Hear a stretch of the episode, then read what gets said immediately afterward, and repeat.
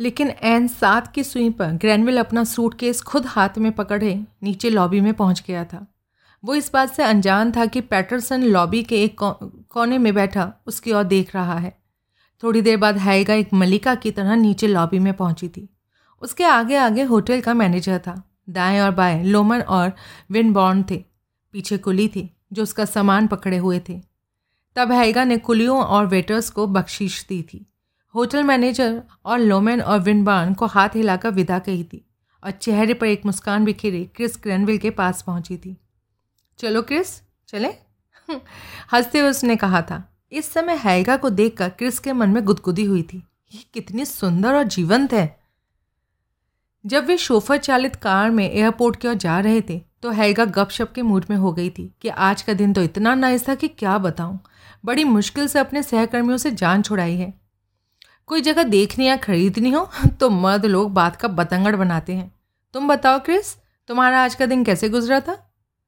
मैंने सारा दिन आर्ट गैलरी में व्यतीत किया था, क्रिस ने झूठ बोला।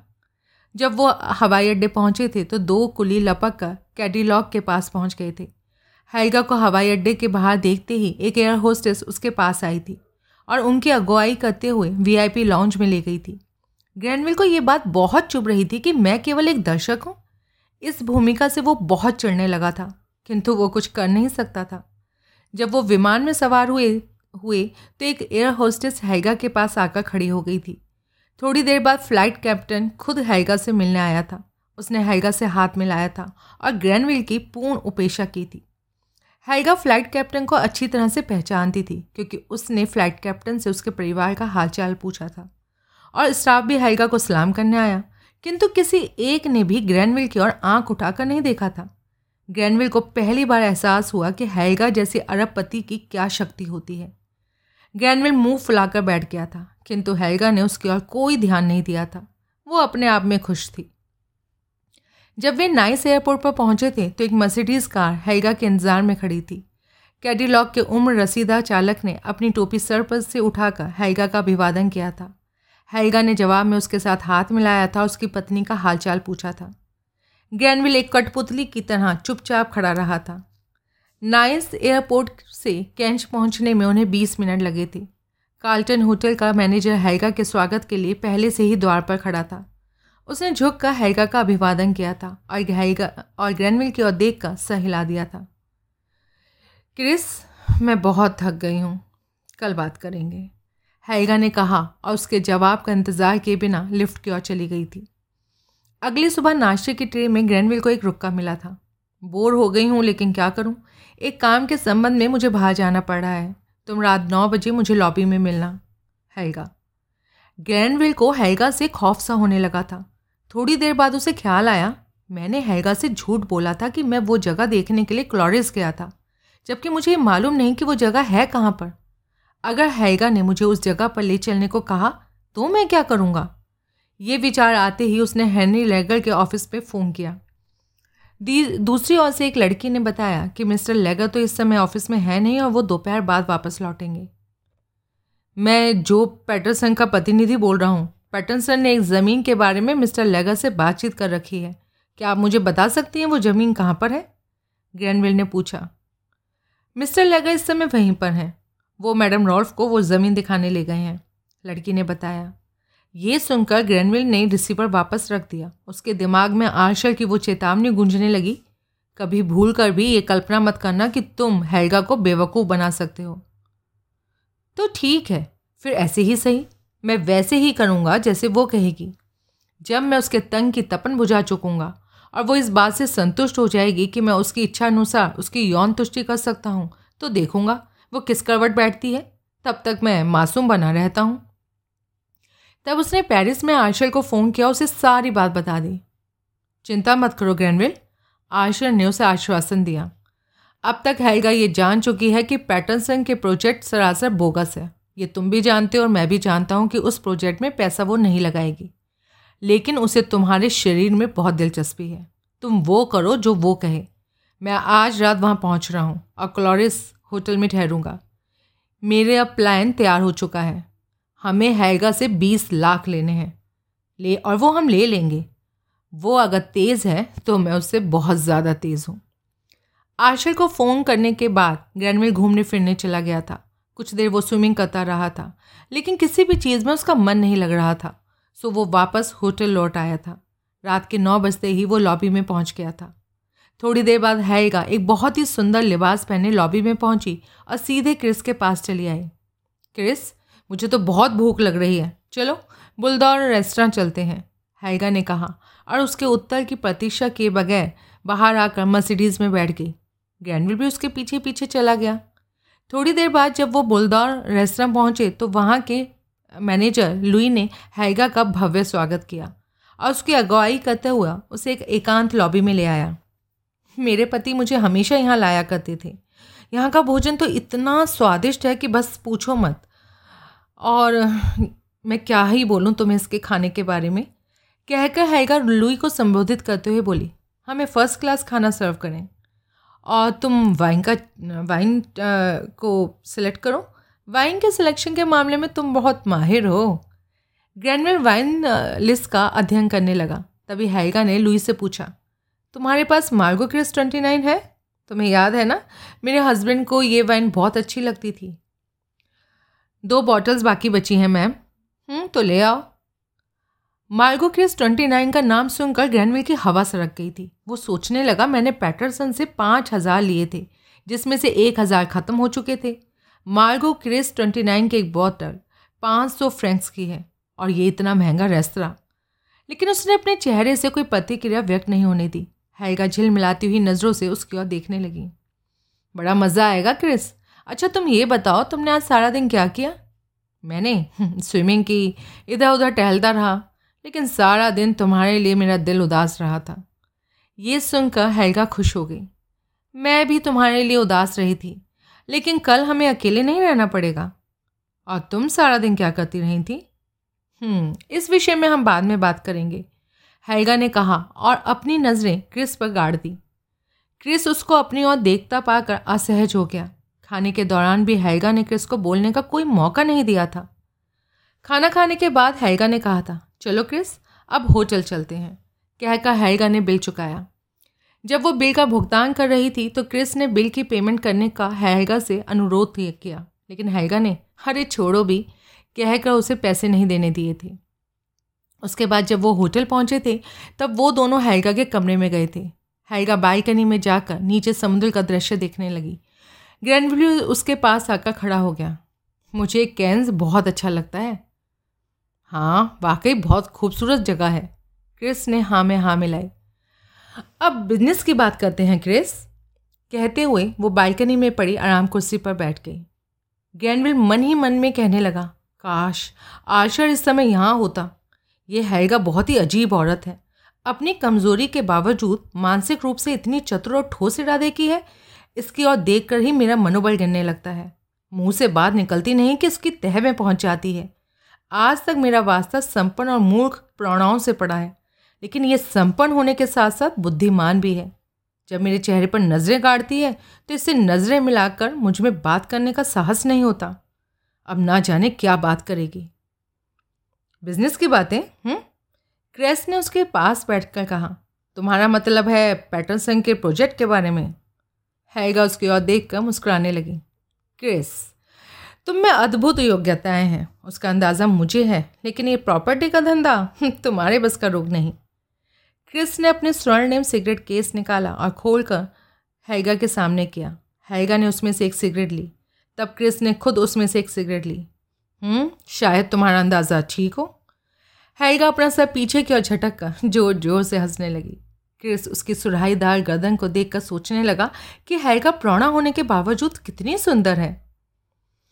जब तुमने मुझे पैटरसन की योजना के बारे में बताया था कि तुम उसमें कार्यरत हो तो मैंने इस विषय में जानकारी प्राप्त करने का निर्णय कर लिया था। कल मैंने अपने आदमियों को जो पैटरसन की तहकीकात करने का आदेश दिया था। आज सुबह मैं वो जगह देखने गई थी।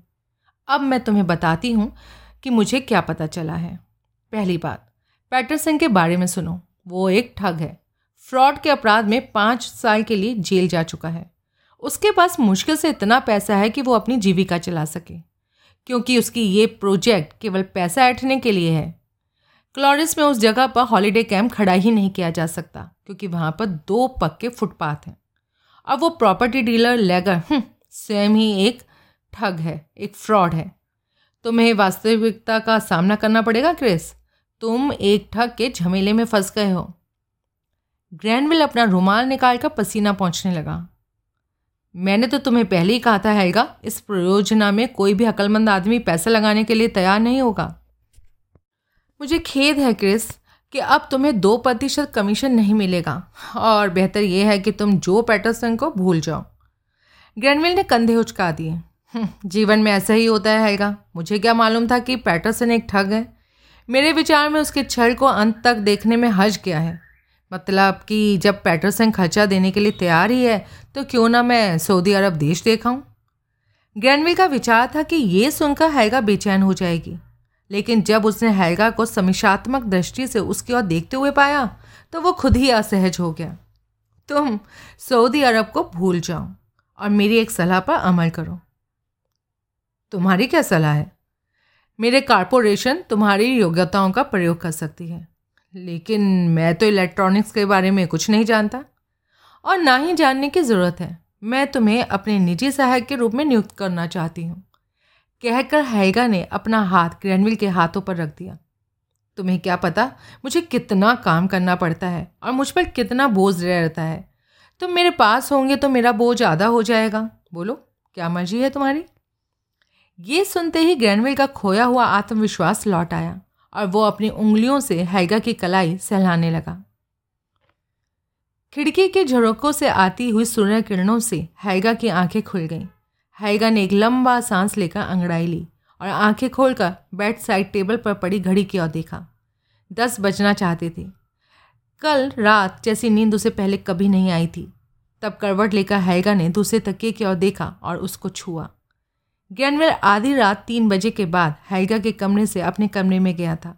हैगा को उसका जाना बहुत खला था, किंतु वो दोनों इस बात पर सहमत थे कि जब सुबह हो तो कम से कम दिखावे के लिए उन्हें अपने अपने कमरे में होना चाहिए। हैगा अपने रेशमी बालों में उंगलियों से कंघी करने लगी। अपने शरीर की ओर देखकर उसकी इच्छा होने लगी कि क्या ही अच्छा होता कि ग्रैंडविल इस समय उसकी बगल में लेटा हुआ होता और मुझे भोग रहा होता। फिर कुछ देर तक हैगा अपने बिस्तर पर अचल लेटी, पिछली रात की काम क्रीड़ा को याद करके दोहराने लगी। कितना आनंद आया था मुझे। और कैसे मैं उसके आगे बेबस हो गई थी। ग्रैंडविल को मेरा पति बनना चाहिए, और वो बनेगा ही बनेगा। ग्रैंडविल के पास में ना होने से मेरा दिल हौलने लगता है। उसमें कोई कमी नहीं। सुंदर है, बुद्धिमान है, योग्य है, और यौन तृप्ति में तो एकदम लाजवाब है। आखिर फंस गई ना मैं। तो क्या हुआ? अगर मैं उस पर रीझ गई हूँ तो वो भी तो मेरे हाथों बिक गया है। कैसे टुकर टुकर नज़रों से देखने के साथ साथ कैसे प्रेम स्पर्श कर रहा था? मुझे एक बात से सावधान रहना पड़ेगा कि ग्रैंडविल एक अंग्रेज़ है, और अंग्रेज़ अपने उस उसूल के बड़े पक्के होते हैं कि अपने से अधिक अमीर औरत से विवाह नहीं करना चाहिए।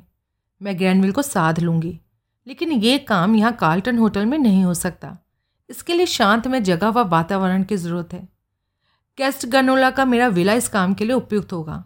वहाँ हमें देखने वाला कोई नहीं होगा। मैं होंगी और क्रिस। जब जी चाहेगा, तब हम दोनों प्यार करेंगे। एक दूसरे का रस लेंगे। ये विला हरमन रोल्फ ने खरीदा था और ये स्विट्ज़रलैंड में लुकानो शहर के बाहर स्थित था। उसके चारों ओर अद्भुत दृश्य था।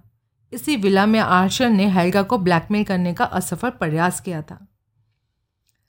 विला का विचार आते ही हेल्गा का दिमाग तेज़ी से काम करने लगा कि देखभाल के लिए मुझे वहाँ पर ऐसे आदमी की ज़रूरत होगी जो ज़रा भी बेचैनी, बेचैन ना हो। और क्रिस को मेरे साथ देख अपनी जबान बंद रखे।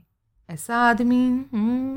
तभी हेल्गा को हिकल का ख्याल आया, जिसने पूरे पंद्रह साल तक वफादारी के साथ हरमन रॉल्फ की सेवा की थी और उसकी मृत्यु के पश्चात अपनी तमाम तवज्जो और वफादारी हेल्गा के लिए समर्पित कर दी थी। हिकल का विचार आते ही हेल्गा ने नीचे लॉबी में फ़ोन किया और लॉबी क्लर्क को पैराडाइज सिटी में अपने घर का नंबर मिलाने को कहा। थोड़ी देर बाद हेल्गा को कॉल मिल गई। मैं हिकल बोल रहा हूँ, मैडम। आप ठीक ठाक हैं? दूसरी तरफ़ से हिकल की आवाज़ सुनाई दी। हाँ मैं बहुत खुश हूँ, हिकल। मैंने तुम्हें एक न्यूज़ देने के लिए फ़ोन किया है। मुझे एक आदमी से प्यार हो गया है और मैं उससे शादी करना चाहती हूँ। मेरे विचार से वो आदमी आपके योग्य होगा, मैडम। हिकल, वो एक अद्भुत आदमी है। मुझे तुम्हारी बहुत सख्त ज़रूरत है। आप हुक्म कीजिए, मैडम। तुम ऐसा करो कि कैस्ट गनोला विला पहुँच जाओ। मैंने तुम्हारे लिए प्लेन की टिकट बुक करा दी है। ठीक है, मैडम। मैं परसों साढ़े दस बजे सुबह जनेवा पहुँच जाऊँगा। Thank you very much Hickle. कहकर हेल्गा ने फ़ोन रख दिया। अब मुझे एक नई कार का प्रबंध करना चाहिए। हेल्गा ने फ़ौरन लुगानों में लॉस राइस एजेंट को फ़ोन नंबर किया, फ़ोन डायल किया। मुझे एक कार चाहिए हेल्गा ने अपना परिचय देते हुए कहा। मैम, हमने अभी एक रॉस रॉयस की माल छुड़ाई की है। उसका रंग लाल और सिल्वर है, बहुत ही खूबसूरत गाड़ी है। हाँ तो मुझे यही कार चाहिए। मैं परसों साढ़े दस बजे जनेवा पहुँचूँगी। तब तक मुझे रॉस रॉयस मिल जानी चाहिए। इसी बीच तुम लुगानों में मेरे विला मैनेजर ट्रेसर से संपर्क कर लेना, वो तुम्हें कार की कीमत दे देगा। आप निश्चिंत रहिए, मैम। जब आप जेनेवा हवाई अड्डे पहुंचेंगी तो कार आपकी प्रतीक्षा में खड़ी होगी। हरमन रोल्फ के पैसे की जादुई चाबी कर्तब करने लगी थी। क्रिस, हाय क्रिस, कितना मन कर रहा है कि इस समय तुम यहाँ होते और मुझे अपनी बाहों में ले लेते। अब तो बस दो दिन की बात है, फिर हम दोनों सबकी नज़रों से दूर कैस्टनोला में पहुँचे होंगे और हिकल हमारा हुक्म बजा लाने के लिए मौजूद होगा। धीरज रखो हर क्रिस आशन ने शांत स्वर में कहा, स्थिति बिल्कुल हमारे अनुकूल है। गैनविल और आशर एक फटीचर से जलपान गृह में आमने सामने बैठे थे। तुम तो ऐसा ही कहोगे? ग्रेविन फट पड़ा। उसके साथ रहना तो मुझे पड़ता है ना? हैगा जैसी स्वस्थ बोधक औरत मैंने आज तक नहीं देखी। वो एक मादा मकड़ी की तरह है और अपने नल को भक्ष कर लेती है। अरे अरे अरे, गर्म क्यों हो रहे हो? ये काम होते ही दस दस लाख हम दोनों के हिस्से में आएँगे। पाने के लिए कुछ करना तो पड़ता ही है। तुम अपना काम बहुत अच्छी तरह से कर रहे हो। बस थोड़ी सी कसर बाकी रह गई है। वो क्या? ग्रैनविल ने मशकूक नज़रों से आर्शल की ओर देख कर पूछा। तुम हैगा के दिल में ये बात बिठा दो कि तुम उसके साथ विवाह करना चाहते हो। विवाह करना चाहता हूँ। हैगा के साथ। ग्रैनविल ने हैगा पर बल देते हुए कहा, अरे भाई, मेरे कहने का मतलब है, तुम अपने इमोशंस से उसे ये ज़ाहिर करो कि तुम उसके पति बनने के लिए इच्छुक हो। मैं तुम्हारा मतलब नहीं समझा। देखो आशर ने उसे समझाया, हैगा एक तनहा औरत है, वो तुम पर रीझ गई है। एक बार उसे इस बात का यकीन हो गया कि तुम उसके साथ विवाह करना चाहते हो तो वो हमारे कांटे में ऐसे फंसेगी कि छूट नहीं पाएगी। ग्रैनविल ने पहले ही आशर को ये बता दिया कि हैगा दो हफ़्ते के लिए मुझे अपने साथ कैस्ट गनोला ले जाना चाहती है। आशर ये समाचार सुनकर प्रसन्न हो गया था। इससे बढ़िया और क्या बात हो सकती है? वो तुम्हें अपने साथ ले जा रही है।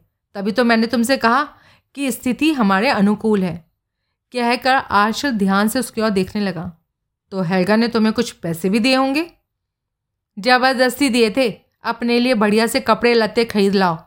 ग्रैंडविल ने बौखला कर कहा, कपड़ों की तो तुम्हें ज़रूरत पड़ेगी ही, लेकिन मुझे ये समझ में नहीं आ रहा कि तुम इतने गुस्से में क्यों हो। आखिरकार तुम एक पेशेवर जाय गोलो हो। संपन्न प्रौणाओं की यौन तृप्ति करके उनसे पैसे लेना तुम्हारा पैश, पेशा है। खैर छोड़ो, ये बताओ, हैगा ने तुम्हें कितने पैसे दिए थे? एक लाख। आशर ने प्रशंसात्मक भाव से सर हिलाया। हैगा में ये विशेषता है अपने यारों के साथ बड़ी उदारता से पेश आती है।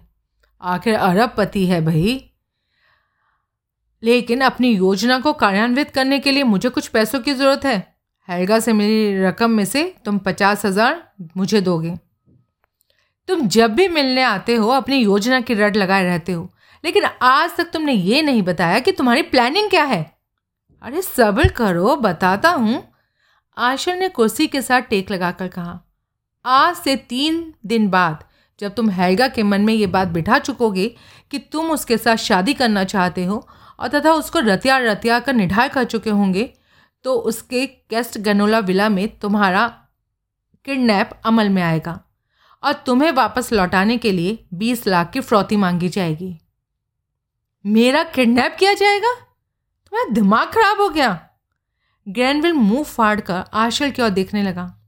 अरे तुम्हारा किडनैप नकली होगा, लेकिन किडनैप के के बदले में जो रकम मिलेगी, वो असली होगी।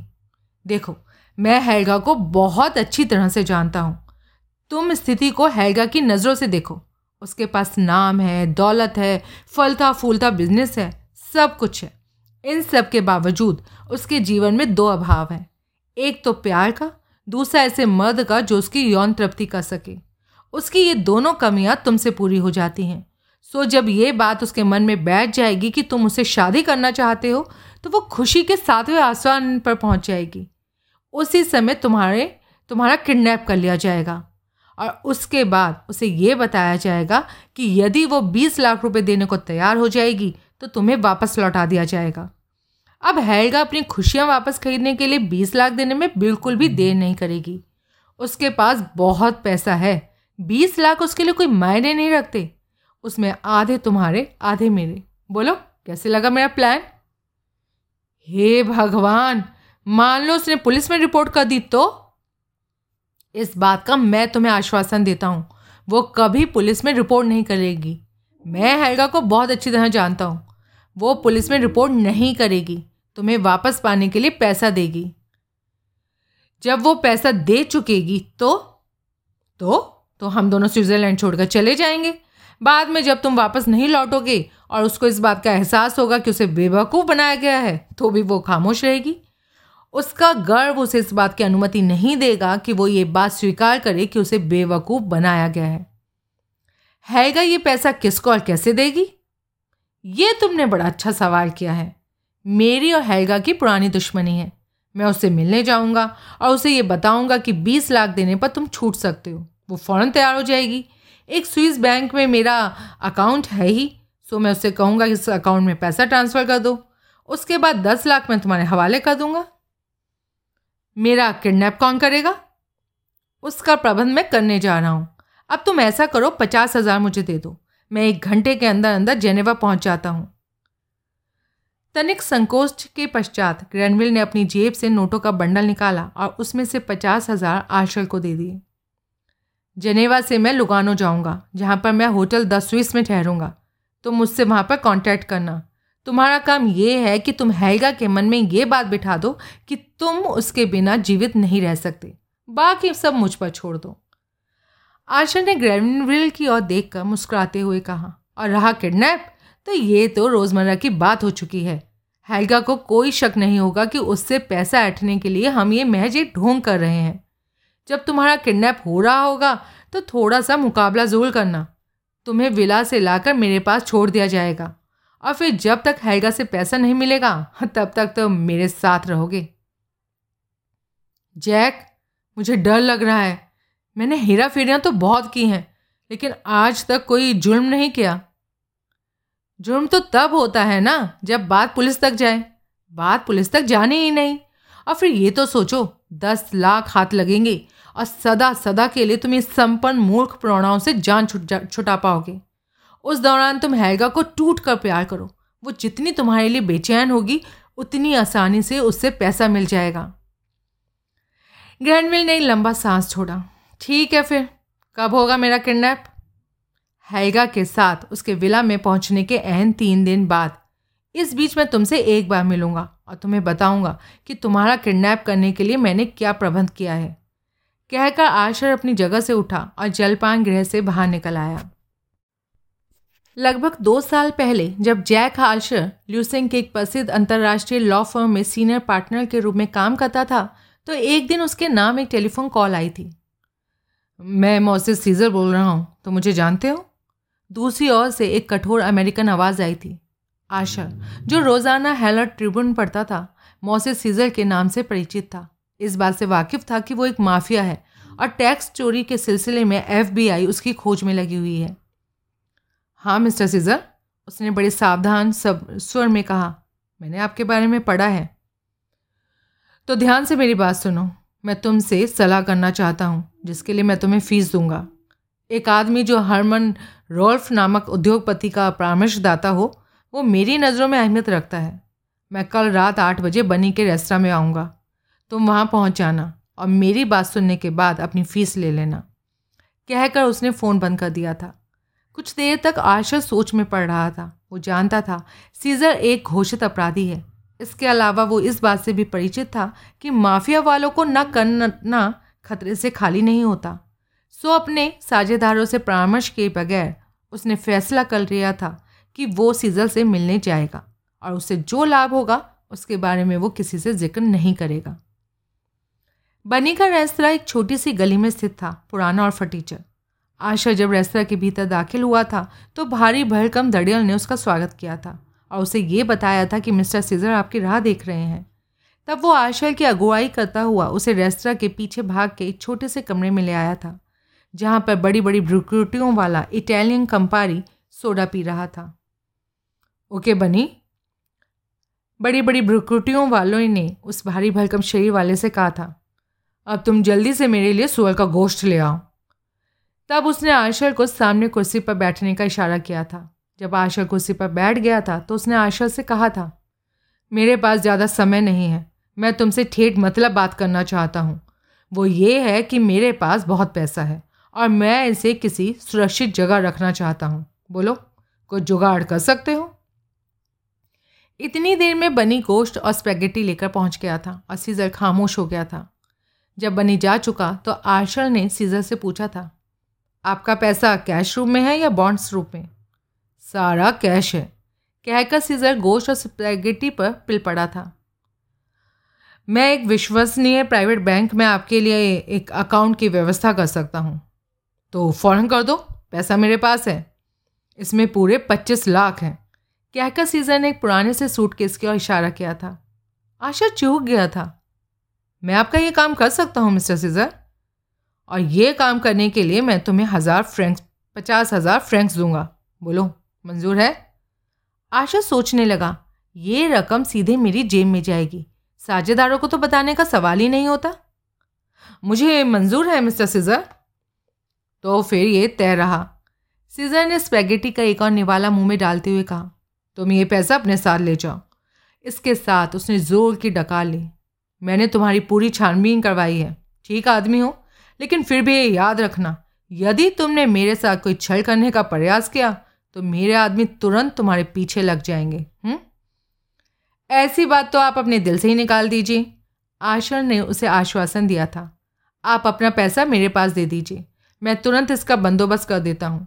इसके साथ ही आप मुझे कोई एड्रेस दे दीजिए, जहाँ पर मैं आपके अकाउंट का नंबर भेज सकूँ। सीजर ने सर हिला दिया। ये रहा मेरी पत्नी का एड्रेस। कहने के साथ सीजर ने अपनी जेब से पर्स निकाल कर आशर को एक कार्ड और नोटों की गड्डी दी थी। इसी दौरान वो अपना पूरा खाना खा चुका था और तब अपनी घड़ी की ओर देखते हुए कहा, चलता हूँ मैं अब। तब बनी वहाँ पहुँच गया था। आपके लिए कुछ खाने के लिए लाऊं, मिस्टर सीजर? अब नहीं, मेरी फ़्लाइट का टाइम हो गया है।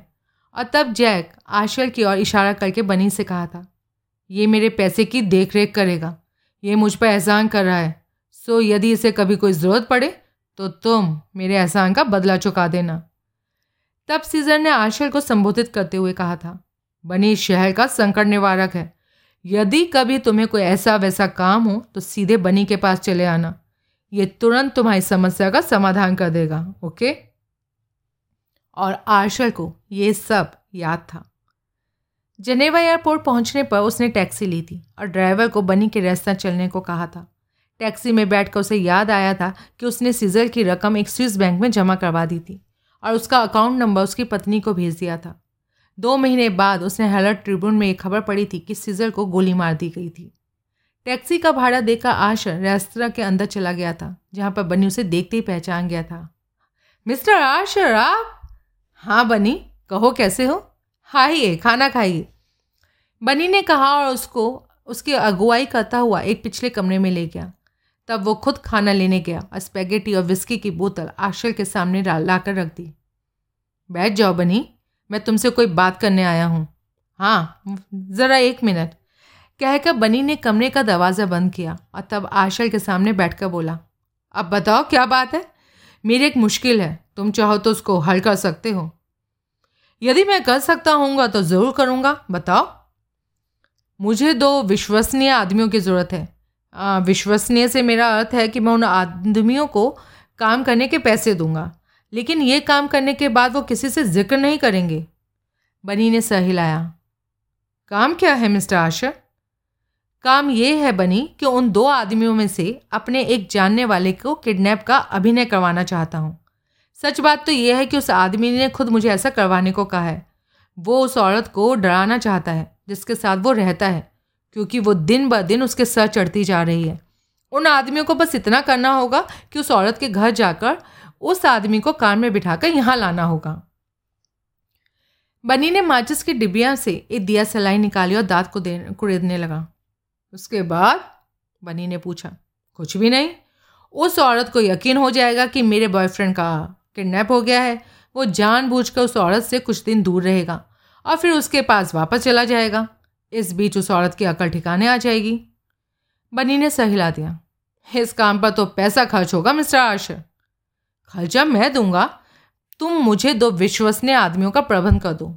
मैं तुम्हें पाँच सौ फ्रैंक्स दूँगा। बनी कुछ देर तक चुपचाप दांत कुरेदता रहा। फिर उसने सहिला दिया। पाँच सौ में तो मुश्किल है, मिस्टर आशर यदि आप एक हज़ार खर्च करने को तैयार हैं तो मैं दो विश्वसनीय आदमी आपको दे सकता हूँ। मंजूर है, मैं हज़ार दे दूँगा। बनी की बाँछें खिल गईं। आप मज़े से खाना खाइए, मिस्टर आशर मैं अभी आपके काम का प्रबंध करता हूँ। कहकर बनी कमरे से बाहर चला गया। पंद्रह मिनट पश्चात बनी वापस पहुँच गया और आराम से आशर के पास बैठ गया। मैंने प्रबंध कर दिया है आशर वो दो हैं और शत प्रतिशत विश्वसनीय हैं। वो एक स्टीमर पर इकट्ठे काम करते हैं और बहुत अच्छी अंग्रेज़ी बोलते हैं। उनमें से बड़े का नाम मैक्स सेजेटी है और दूसरे का नाम जैक्रॉस बेलमांट है। उन दोनों के आपस में समलिंगकामी संबंध है। यदि आप पैसा खर्चने को तैयार हैं तो उन पर पूर्ण विश्वास किया जा सकता है। आशर ने हाँ में सहिलाया मैं उनको देखना और उनसे बात करना चाहता हूँ। हाँ हाँ आप उन दोनों को अच्छी तरह से देखिए, भालिए। यदि वो आपको सही लगते हैं तो मैं किन्हीं दो का और का भी प्रबंध कर दूँगा।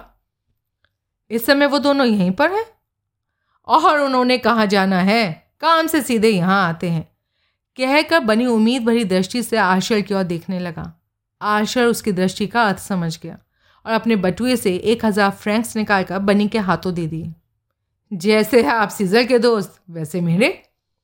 कहकर बनी अपनी जगह से उठा और दरवाजे के पास जाकर दो आदमियों को अंदर आने का इशारा किया। उनमें से एक का कद लंबा और शरीर छरहरा था। वो आयु में छोटा था। दूसरे का कद छोटा और शरीर हष्टपुष्ट था। उसने अपने बाल डाई कर रखे थे और वो आयु में बड़ा था। उन दोनों ने मैली कुचैली जीन्स और स्वेट शर्ट पहनी रखी थी। आशा को ज़रा भी वो लोग नहीं जचे थे, लेकिन सीजर ने उसे बताया था कि बनी पर विश्वास किया जा सकता है, सो आशर ने कोई आपत्ति नहीं की। बैठ जाओ आशर ने उन दोनों से कहा और वो दोनों बैठ गए। मेरा नाम सेजेटी है और ये मेरा साथी है बेलमांट हर्षपुष्ट वाले शरीर वाले आदमी ने कहा हाँ बनी ने मुझे बताया है कि तुम दोनों पर विश्वास किया जा सकता है। आशा ने अपनी आवाज़ में कठोरता पैदा करते हुए कहा, हालाँकि मैं तुम्हें बिल्कुल नहीं जानता। खैर, बात यह है कि मेरा एक दोस्त अपनी गर्लफ्रेंड को धमकाने के लिए अपना किडनैप करवाना चाहता है। तुम्हें एक्टिंग इस ढंग से करना होगा कि ये रियल लगे। तुम्हारा काम ये होगा कि लुगानो जाकर विला के अंदर घुस जाओगे। वो आदमी तुम्हारा मुकाबला करने का नाटक करेगा। और तब तुम दोनों से पकड़ कर विला से बाहर लाओगे और कार में बिठाकर यहाँ पहुँचा दोगे और इसके बाद इस बारे में किसी से कोई ज़िक्र नहीं करोगे। सेजिटी ने हाँ में सहिला दिया। पैसा कितना मिलेगा? दो हज़ार तुम्हें दो ही तो हज़ार तुम्हारे साथी को। सेजिटी ने मुँह बना लिया। हम्म, दो हज़ार? ये तो बहुत कम है। पाँच पाँच हज़ार की बात करो। चार हज़ार से एक कौड़ी ऊपर नहीं दूँगा। मंजूर है तो करो, नहीं तो जाओ। आशर ने रुखे में, रुखेपन से कहा। मंजूर है मंजूर है, लेकिन खर्चा अलग से देना पड़ेगा। ठीक है। और एडवांस में हम आधा अभी लेंगे, सेजिटी ने कहा। अभी एक एक हज़ार खर्चा दूँगा। बकाया काम होने पर मिलेगा। आशा ने दृढ़ता से कहा और एक एक हज़ार के दो नोट अपनी जेब से निकालकर उनके सामने मेज़ पर रख दिए। सेजिटी ने वो रकम जेब में डाल ली। तुम्हारे पास सर पर डालने के लिए टोप और डराने धमकाने के लिए बंदूकों का अरेंजमेंट है? आशा ने उनसे पूछा। हमारे पास हर चीज़ का अरेंजमेंट है, सेजिटी ने उसे आश्वासन दिया। तो फिर तुम्हें ये किडनैप आज से तीन दिन बाद, यानी अट्ठारह तारीख की शाम को करना होगा। उस दिन दोपहर दो बजे तुम लोग स्विस होटल में मेरे पास पहुँच जाना। वहाँ पर मैं तुम्हें पूरी तफसील समझा दूँगा। टोप और बंदूक अपने साथ लेते आना। समझ गए? सजिटी ने हाँ में सर हिलाया। तुम्हारे पास कार तो होगी? हाँ है। तब आर्शन ने उन्हें पाँच सौ खर्च करने के लिए दिए जब वो ये बातचीत कर रहे थे तो आर्शन ने बड़े ध्यान से ये बात नोट की कि सेजेटी का साथी बेलमांट बिल्कुल खामोश बैठा रहा था और उसने अपने मुँह से एक शब्द भी नहीं निकाला था। और तुम बेलमांट आर्शन ने रूखेपन से पूछा। तुम सहमत हो ना? जब मैं सहमत हूँ तो बालमेंट अपने आप सहमत हो जाता है, सेजेटी ने कहा, और वो दोनों अपनी अपनी जगह से उठ खड़े हुए। अच्छा तो अब हम चलते हैं। सेजिटी ने कहा, और बेलमेंट के साथ वो वहाँ से चला गया। उन दोनों के जाते ही बनी कमरे के अंदर पहुँच गया। तो आपको तसल्ली है ना, मिस्टर आशर भाई, मुझे तो तुम्हारी तसल्ली पर तसल्ली है आशर ने कहा। तुम्हें निश्चय है ना कि वो दोनों आदमी विश्वसनीय हैं? कहीं ऐसा ना हो कि बात उल्टी पड़ जाए। अरे आप बिल्कुल निश्चिंत रहे। बनी ने आश्वासन दिया। आपने पैसा दिया है, आपका काम पूरा होगा। और कोई सेवा बताइए? बस, अब मैं वापस जाना चाहता हूँ। एक टैक्सी बुला दो। बाहर खड़ी है। आशा ने बनी से विदा ली और टैक्सी में सवार होकर अपने होटल की ओर चला गया। जब आशा की टैक्सी नज़रों से ओझल हो गई तो बनी बार के पीछे आकर खड़ा हो गया। उसी समय सेजेटी भी उसके पास पहुँच गया। क्या माजरा है भाई? सेजेटी ने बनी से पूछा, बड़ा रोचक और लाभदायक माजरा है। ये जो मोटा यहाँ आया था ना, आशर, ये किसी समय हरमन रोल्फ का वित्तीय सलाहकार हुआ करता था और हरमन रोल्फ अथा दौलत पीछे छोड़ गया है। तुम मुझसे संपर्क बनाए रखना, मैक्स। मैं ये जानना चाहता हूँ कि वो कौन से व्यक्ति की गर्लफ्रेंड कौन औरत है? जैसे ये पता चला कि किडनैप कौन सी जगह पर करना है, मुझे फ़ोन कर देना। समझ गए ना? वह तो मैं समझ ही गया। मैक्स सजिटी ने कहा, लेकिन टोप और बंदूक का प्रबंध कहाँ से होगा? उसके सामने तो हमने झूठ बोल दिया कि हमारे पास हर चीज़ है। अरे, इसकी चिंता मत करो। टोप और बंदूक का प्रबंध मेरे पास है। तो मुझे बस ये सूचना दे देना जो मैंने तुमसे मांगी है। ग्रैंडविल के आगे आगे चलते हुए हैगा जैसे ही एयरपोर्ट से बाहर निकली थी, उसने हिकल को इंतज़ार करते हुए देख लिया था। हिकल की आयु मात्र बावन वर्ष थी। किंतु वो अपनी आयु से काफ़ी बड़ा लगता था। उसका कद छोटा, शेल, गोल, मटोल एवं सर खुटा था। उसने पंद्रह वर्ष तक पोलियोग्रस्त हरमन रोल्फ की सेवा की थी और उसकी मृत्यु के पश्चात अपनी समस्त निष्ठा हेल्गा के प्रति समर्पित कर दी थी। हेल्गा को वो बहुत पसंद करता था। फ़ोन पर हेल्गा ने जब उसे ये समाचार सुनाया था कि मुझे एक आदमी से प्रेम हो गया है और मैं उससे विवाह करने वाली हूँ तो हेकल ये सुनकर परेशान हो गया था। हेकल इस बात से भरी भांति परिचित था कि हर्षपुष्ट नौजवान मर्द हैगा की कमज़ोरी है। लेकिन इस समय हैगा के चेहरे को प्रफुल्लित पाकर हिकल की उम्मीदें बनने लगी कि हैगा ने अपने लिए सही मर्द का चयन किया होगा। किंतु दूसरे ही क्षण ग्रैनविल पर नज़र पड़ते ही उसकी उम्मीदों पर ओस पड़ गई। ग्रैनविल का आकर्षक और मनोहर व्यक्तित्व देखकर उसके मस्तिष्क में खतरे की लाल बत्ती जलने बुझने लगी थी। ओ हिकल, मैंने तुम्हें बहुत मिस किया। ये हिकल है, जिसके बारे में मैंने तुम्हें बताया था? हैगा ने ग्रैनविल का उससे परिचय करवाते हुए कहा। ग्रैंडविल को भला इतनी फुर्सत ही कहाँ थी कि एक नौकर क्यों ध्यान देता? ये लो, मेरा सामान पकड़ो। ग्रैंडविल ने कहा था, और इस ढंग से हिकल को अपना सूटकेस पकड़ा आया था कि मानो उस पर एहसान कर रहा हो। Yes, sir. हिकल ने सामान पकड़ने के साथ बड़े आदर से उत्तर दिया था। लेकिन उसी क्षण से ग्रैंडविल और हिकल एक दूसरे के शत्रु बन गए थे।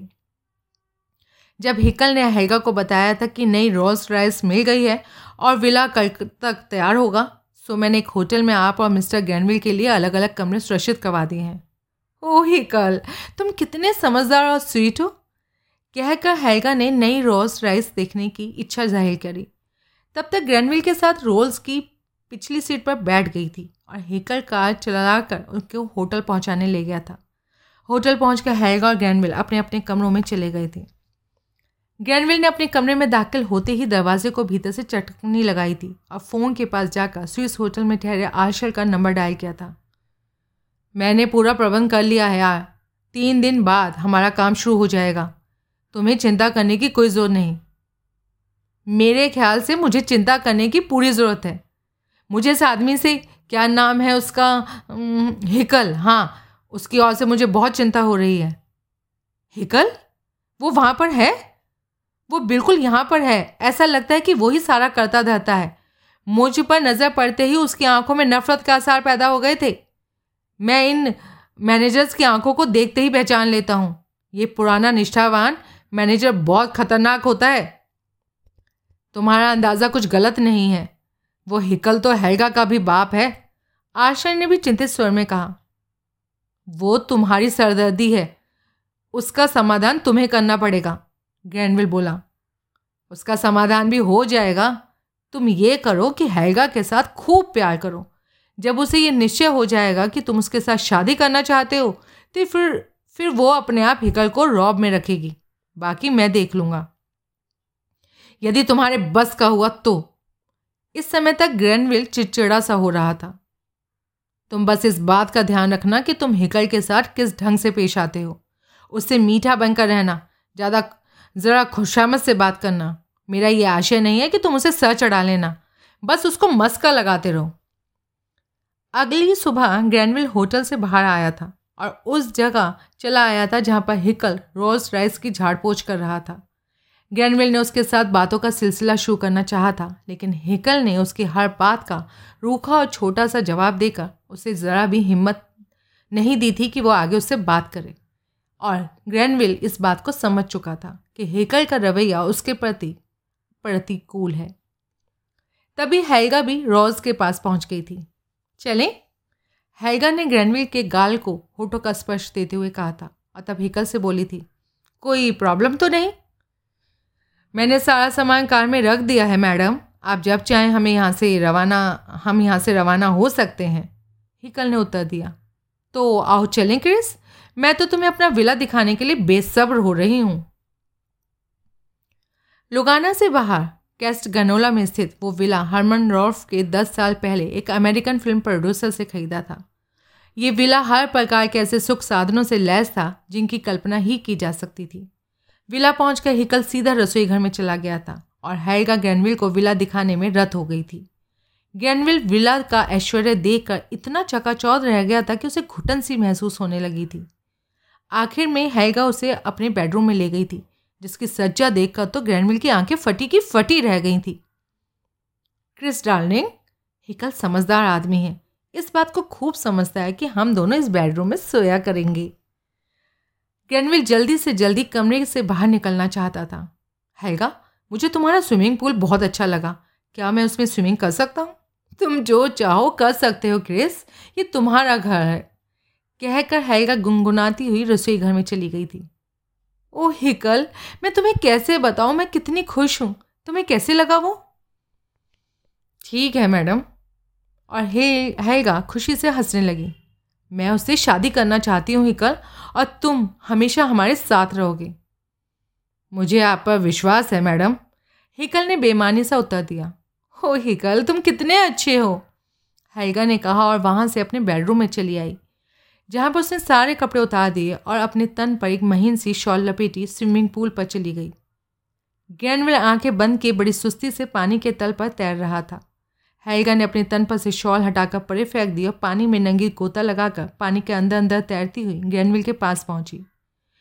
तब वो पानी के अंदर से बाहर उभरी और ग्रैंडविल को अपने पास खींचकर उसके अधर पान करने के साथ साथ उसके साथ जल में यौन क्रीड़ा करने लगी।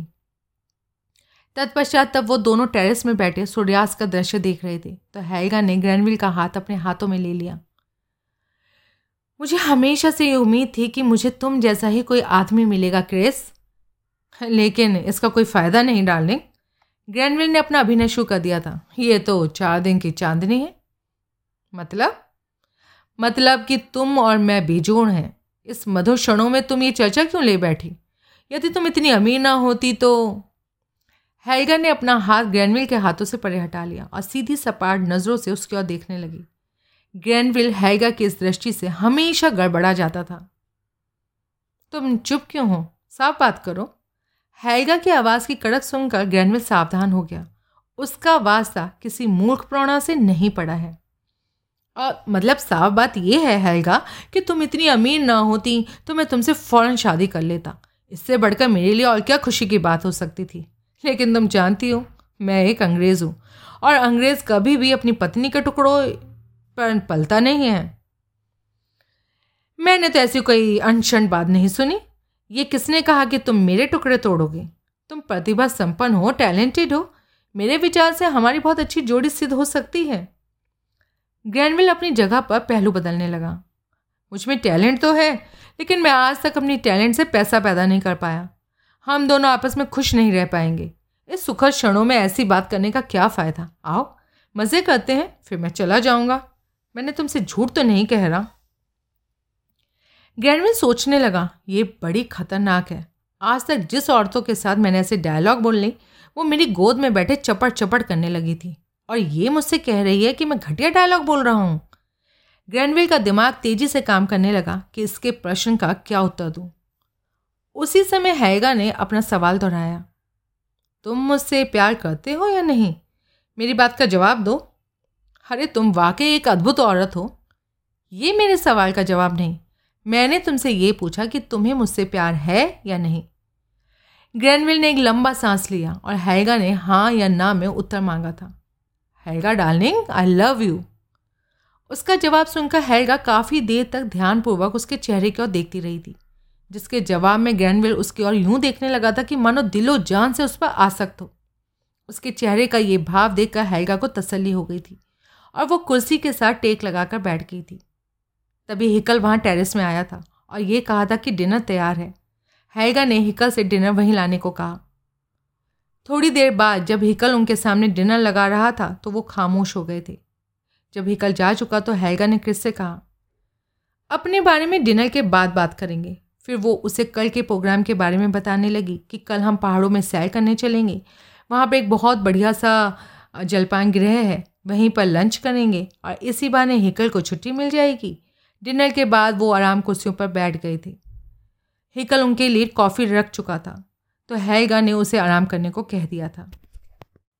जब हिकल उसे गुड नाइट कहकर वहाँ से चला गया तो हैगा ने ग्रैंडविल से कहा, आओ, अब एक दूसरे के बारे में खुलकर बात करते हैं। पहले मैं तुम्हें अपने बारे में बताती हूँ।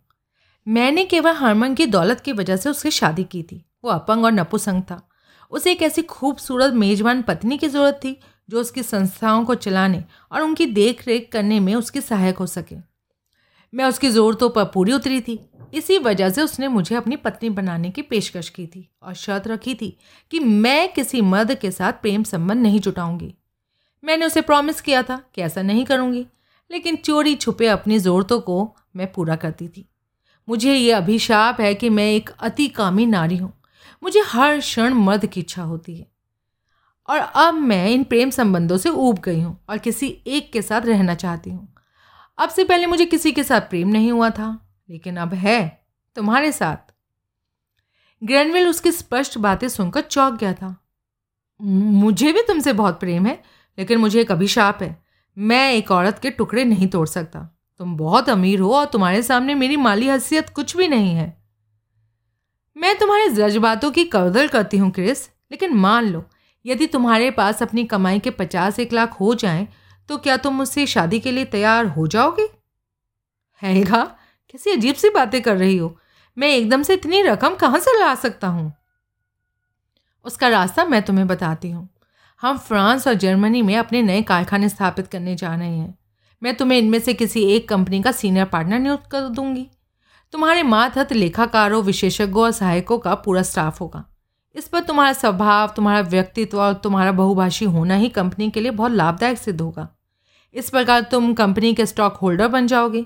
एक एक पैसा जो तुम पाओगे, वो किसी के एहसान का नहीं होगा। बल्कि अपनी मेहनत की कमाई का होगा। यदि तुम मेरी बात से सहमत हो तो हम कल ही शादी कर सकते हैं। सुबह से शाम तक एक ऑफ़िस में बैठकर काम करने एवं हैगा तानाशाह के मातहत काम करने की कल्पना से ग्रैंडविल के रोंगटे खड़े हो गए। इस समय उसे आशल की सीख याद आ गई। तुम हैगा के साथ प्रेम करो। मैं तुम्हें सोचकर बताऊँगा हैगा इस समय तो मेरा मन तुम्हें प्यार करने को कर रहा है। तो चलो आओ। कहकर हैगा उसकी अगुवाई करते हुए अपने बेडरूम में ले गई। अगली सुबह जब हैगा की आँखें खुली तो सात बज चुके थे। क्रिस को अपने बगल में ना पाकर वो घबरा गई थी।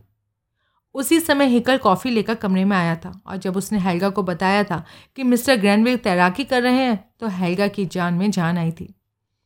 तत्पश्चात कॉफ़ी पान करने के साथ साथ हैगा गत रात की यौन क्रीड़ा को याद करके दोहराने लगी थी कि क्रिस ने किस तरह से उसे सेटिस्फाई किया था। मैं क्रिस को मना कर उसके साथ शादी करूँगी ही करूँगी। क्रिस जैसा सेक्सी ही मेरी यौन तृप्ति कर सकता है। यहाँ पर लुगानों में हम शादी नहीं करेंगे। शादी तो मैं पैराडाइज सिटी में ही करूँगी और वहीं से क्रिस का जीवन शुरू करूँगी। तभी हैगा को लोमन और विनबांग का ख्याल आया और वो सोचने लगी मैं उनको बताकर ही नहीं आई मैं कहाँ जा रही हूँ? कहीं वो ये ना सोचने लगे कि किसी ने मेरा किडनैप कर लिया है। और ये विचार आते ही हैगा ने अपने बिस्तरे से उठकर गाउन पहना और फ़ोन के पास जाने लगी। उसी समय क्रिस स्विमिंग करके वहाँ आया। आ, क्रिस डार्लिंग तुम ब्रेकफास्ट करो मैं इतनी देर में लोमन और विनबान से ज़रा फ़ोन पर बात करके आऊँ। कह के हैगा फ़ोन करने चली गई। उसी समय हिकल कमरे में दाखिल हुआ और क्रिस के पास आकर खड़ा हो गया। आप नाश्ते के साथ चाय लेंगे या कॉफ़ी? सिर्फ़ कॉफ़ी लूँगा और कुछ नहीं, कहकर उसने हिकल को वहाँ से वापस भेज दिया। ग्रैंडविल अपनी चिंता में डूबा हुआ था कि मैं आज़ाद पंछी हूँ, आज इस प्रौणा के साथ तो कल उस प्रौणा के साथ। विविधता ही जीवन का तत्व होती है और हैगा मुझे पचास लाख का लालच देकर अपने पिंजरे का पंछी बनाना चाहती है। हम्म, मैं पचास लाख का क्या करूँगा? मुझे वही दस लाख भरने हैं जो आशा ने मुझे देने का वचन दिया है। मुझे फ़ौरन आशा से कांटेक्ट करना चाहिए नहीं तो ये चालबाज औरत मुझे फंसा लेगी। तभी हिकल कॉफ़ी लेकर वहाँ पहुँच गया। यहाँ पर कोई गोल्फ कोर्स तो होगा ही? ग्रैंडविल ने उससे पूछा। यस सर यहाँ पास ही में है। मैं आपको इस जगह का नक्शा ला देता हूँ। हेकल ने उसे नक्शा लाकर दे दिया और ग्रैंडविल उस नक्शे का अध्ययन करने लगा और इतनी ही देर में हेल्गा वहाँ पहुँच गई। सॉरी सॉरी डार्लिंग, मैं आज तुम्हारे साथ बाहर नहीं जा पाऊँगी। हैगा ने अपने दोनों हाथ क्रिस के कंधों पर रखते हुए कहा, लोमन और विनबान को कुछ ऐसे काम अटक गए हैं कि मुझे से उन्हें परामर्श करना ज़रूरी है। उनके बार बार फ़ोन आएँगे। मुझे उनके फ़ोनों का ही इंतज़ार करना पड़ेगा। तुम ऐसा करो कि अकेले घूमाओ और शाम को जी भर कर मज़ा करेंगे। ग्रैंडविल के लिए ये सुनहरी मौका था। हाँ मैं तुम्हारी मजबूरियाँ समझता हूँ, डार्लिंग। कल रात तुमने एक प्रस्ताव रखा था। यदि मैं एक दौर गोल्फ का खेल रहा हूँ तो कैसा रहेगा? क्योंकि जब मैं गोल्फ खेल रहा होता हूँ ना तो मेरा दिमाग बड़े ही तरीके से सोचता है और मैं ठीक से निर्णय कर पाता हूँ। वैसे तुम्हें मालूम ही है कि मेरा जवाब हाँ में ही होगा। हैगा का दिमाग इस समय अपने बिज़नेस में व्यस्त था। उसने क्रिस की बस इतनी सी बात सुनी थी कि वो गोल्फ खेलने जाना चाहता है सो उसने हाँ में सर हिला दिया था। हाँ हाँ तुम गोल्फ खेलने चले जाओ। और हाँ ये कार लेकर जाओ। कब तक वापस आओगे? आ, मैं तीन बजे तक आ जाऊँगा। वास्तव में हैगा नहीं चाहती थी कि क्रिस इस समय बाहर जाए। वो उसके साथ अपने बिज़नेस के विषय में बातचीत करके ये अंदाज़ा लगाना चाहती थी कि क्रिस कितनी सूझबूझ का मालिक है। लेकिन वो कोई जल्दबाजी नहीं करना चाहती थी। सो उसने क्रिस को गोल्फ खेलने जाने दिया था। तभी हिकल वहाँ पहुँच गया था। हिकल मिस्टर ग्रैंडविल को गोल्फ खेलने गए हैं और मुझे कॉल्स करनी है तो तुम ऐसा करो कि मेरे लिए कुछ हल्का सा लंच तैयार करना। ओके मैम ये कहकर हिकर चला गया और हैगा अपने बेडरूम में इधर उधर टहलने लगी। हिकल मुझे ये आदमी अच्छा लगा। मैं उसे रजामंद करने का प्रयास कर रही हूँ कि वो हमारी कारपोरेशन की किसी कंपनी में कोई पद संभाल ले। उसे कुछ संकोच है। यदि वो मान जाए तो मैं उससे शादी कर लूँ। जैसी आपकी इच्छा, मैडम। हिकल ने अरुचि से कहा और कमरे से बाहर चला गया। उसी समय टेलीफोन की घंटी बजने लगी और तदुपरांत हैगा तीन घंटों तक हरमन रोल्फ इलेक्ट्रॉनिक कॉरपोरेशन के मामलों में उलझी रही। आशा स्विस होटल के लॉन्च में बैठा था और पिछले दिन के बारे में सोच रहा था। वो सारा दिन व्यस्त रहा था। उसने एक मर्सिडीज़ कार किराए पर ली थी और काफ़ी सारे प्रॉपर्टी डीलर्स से मिलने के बाद पैराडिसो में एक विला किराए पर लिया था। पैराडिसो लिगानों से जुड़ा हुआ था। ये बंगला बिल्कुल साधारण सा था और आशा को उसके लिए एक महीने का किराया देना पड़ा था। बहरहाल ग्रैंडविल को छुपाने के लिए ये बहुत बढ़िया जगह थी। अगले दिन दो बजे सेजेटी और बेलमांट ने आशा के पास पहुँचना था। तब उसने उन दोनों को हैगा का विला दिखाने ले जाना था। तत्पश्चात कल रात ग्रैंडविल का हैगा के विला से किडनैप किया जाना था। इस समय आशर ये सोच रहा था कि अब सब कुछ ग्रैंडविल पर निर्भर करता है। यदि उसने अपनी भूमिका ठीक निभाई है तो अगले चंद दिनों में दस लाख मेरी जेब में होंगे। इसी समय आशर ने लॉबी के शीशे के दरवाजे से बाहर देखा कि उसे काले और सिल्वर रंग की एक रॉस राइस दिखाई दी, जिससे ग्रैंडविल उतरना ही चाहता था। आशल लपक कर बाहर आया और ग्रैंडविल की बगल वाली सीट पर बैठ गया। आशल के बैठते ही ग्रैंडविल ने कार स्टार्ट कर दी। क्या शानदार कार है। आशर पुकार उठा और इसके साथ ही उसके मन में ईर्षा होने लगी थी। यदि हैगा ने मेरे साथ सहयोग बरता होता तो इस समय ऐसी ही कार मेरे पास होती। मैं तुमसे बात करना चाहता हूँ। ग्रैंडविल के लहजे की तेज़ी सुनकर आयशर उसके चेहरे क्यों देखने लगा। क्या कोई गड़बड़ हो गई क्या? तुम कल्पना भी नहीं कर सकते हो मेरे साथ क्या बीत रही है। इस हैगा से मुझे घुटन होने लगी है, ये मुझे पागल बना देगी। इसकी इच्छा है कि मैं इसके फर्म में कोई पद संभाल लूँ।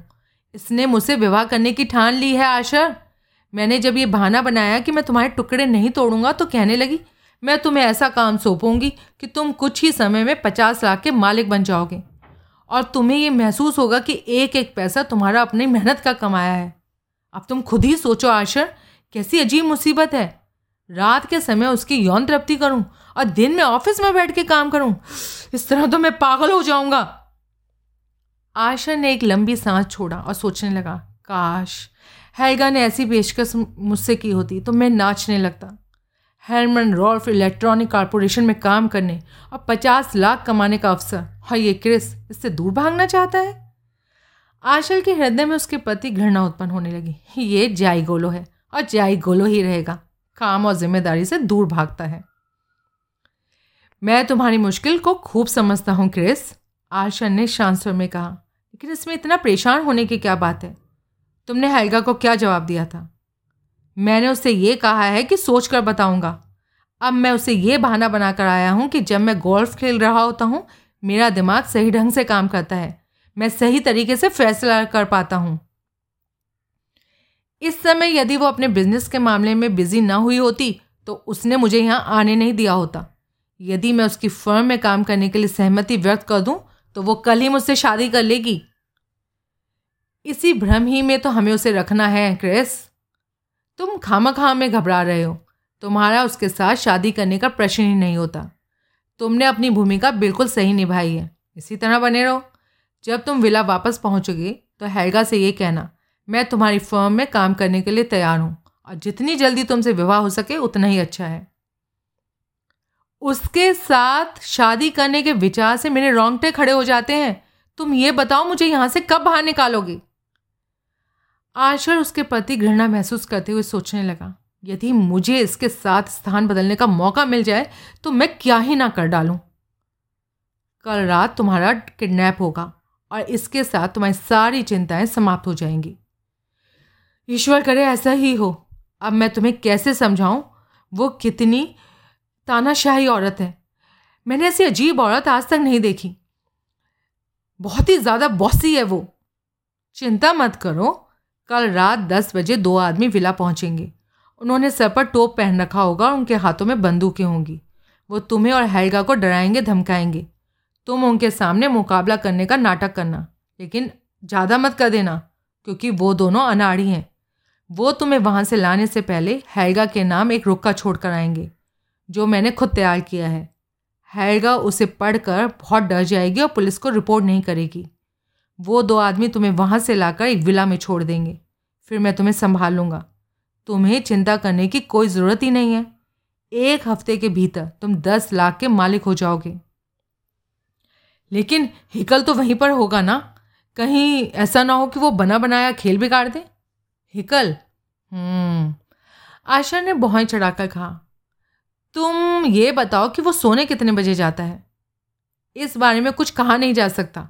कल रात हैगा ने डिनर के काफ़ी देर बाद उससे छुट्टी दी थी। ओके तो ऐसा करते हैं तुम्हारा किडनैप रात ग्यारह बजे करवाएँगे। तुम हैगा से कहकर हिकल को जल्दी छुट्टी दिलवा देना। एक बात और, क्रिस, तुम दरवाज़ा खुला छोड़ देना। समझे? मैं सारा विला देख मैंने सारा विला देख रखा है। और विला के अगले दरवाजे से ही विला के भीतर अंदर आया जा सकता है। हिकल जब चला जाए तो किसी बहाने से बाहर आकर अगले दरवाजे का ताला खोल देना। ग्रैंडविल ने हामी में सर हिला दिया। तभी कार के शीशे पर नॉक हुई और वो दोनों उस तरफ़ देखने लगे। शीशे के बाहर दरवाजे के पास वर्दी में मलबूज यातायात सिपाही खड़ा था। इस हस्तक्षेप से ग्रैंडविल क्रुद्ध हो गया और बटन दबाकर खिड़की का शीशा नीचे कर दिया। क्या है? ग्रैंडविल ने इटालियन भाषा में चिल्लाकर पूछा, आप नो पार्किंग जोन में खड़े हैं, सर? अतः मैं आपका चलान काट रहा हूँ। भाड़ में जाओ। ग्रैनविल गुर्रा कर बोला, मैंने तो इस शहर में नो पार्किंग जोन का बोर्ड कहीं देखा ही नहीं। ये नो पार्किंग जोन है तो यहाँ पे बोर्ड क्यों नहीं लगा हुआ है? आशा, जो काफ़ी समय तक स्विट्ज़रलैंड में रह चुका था, जानता था कि यहाँ की पुलिस बड़ी तुनक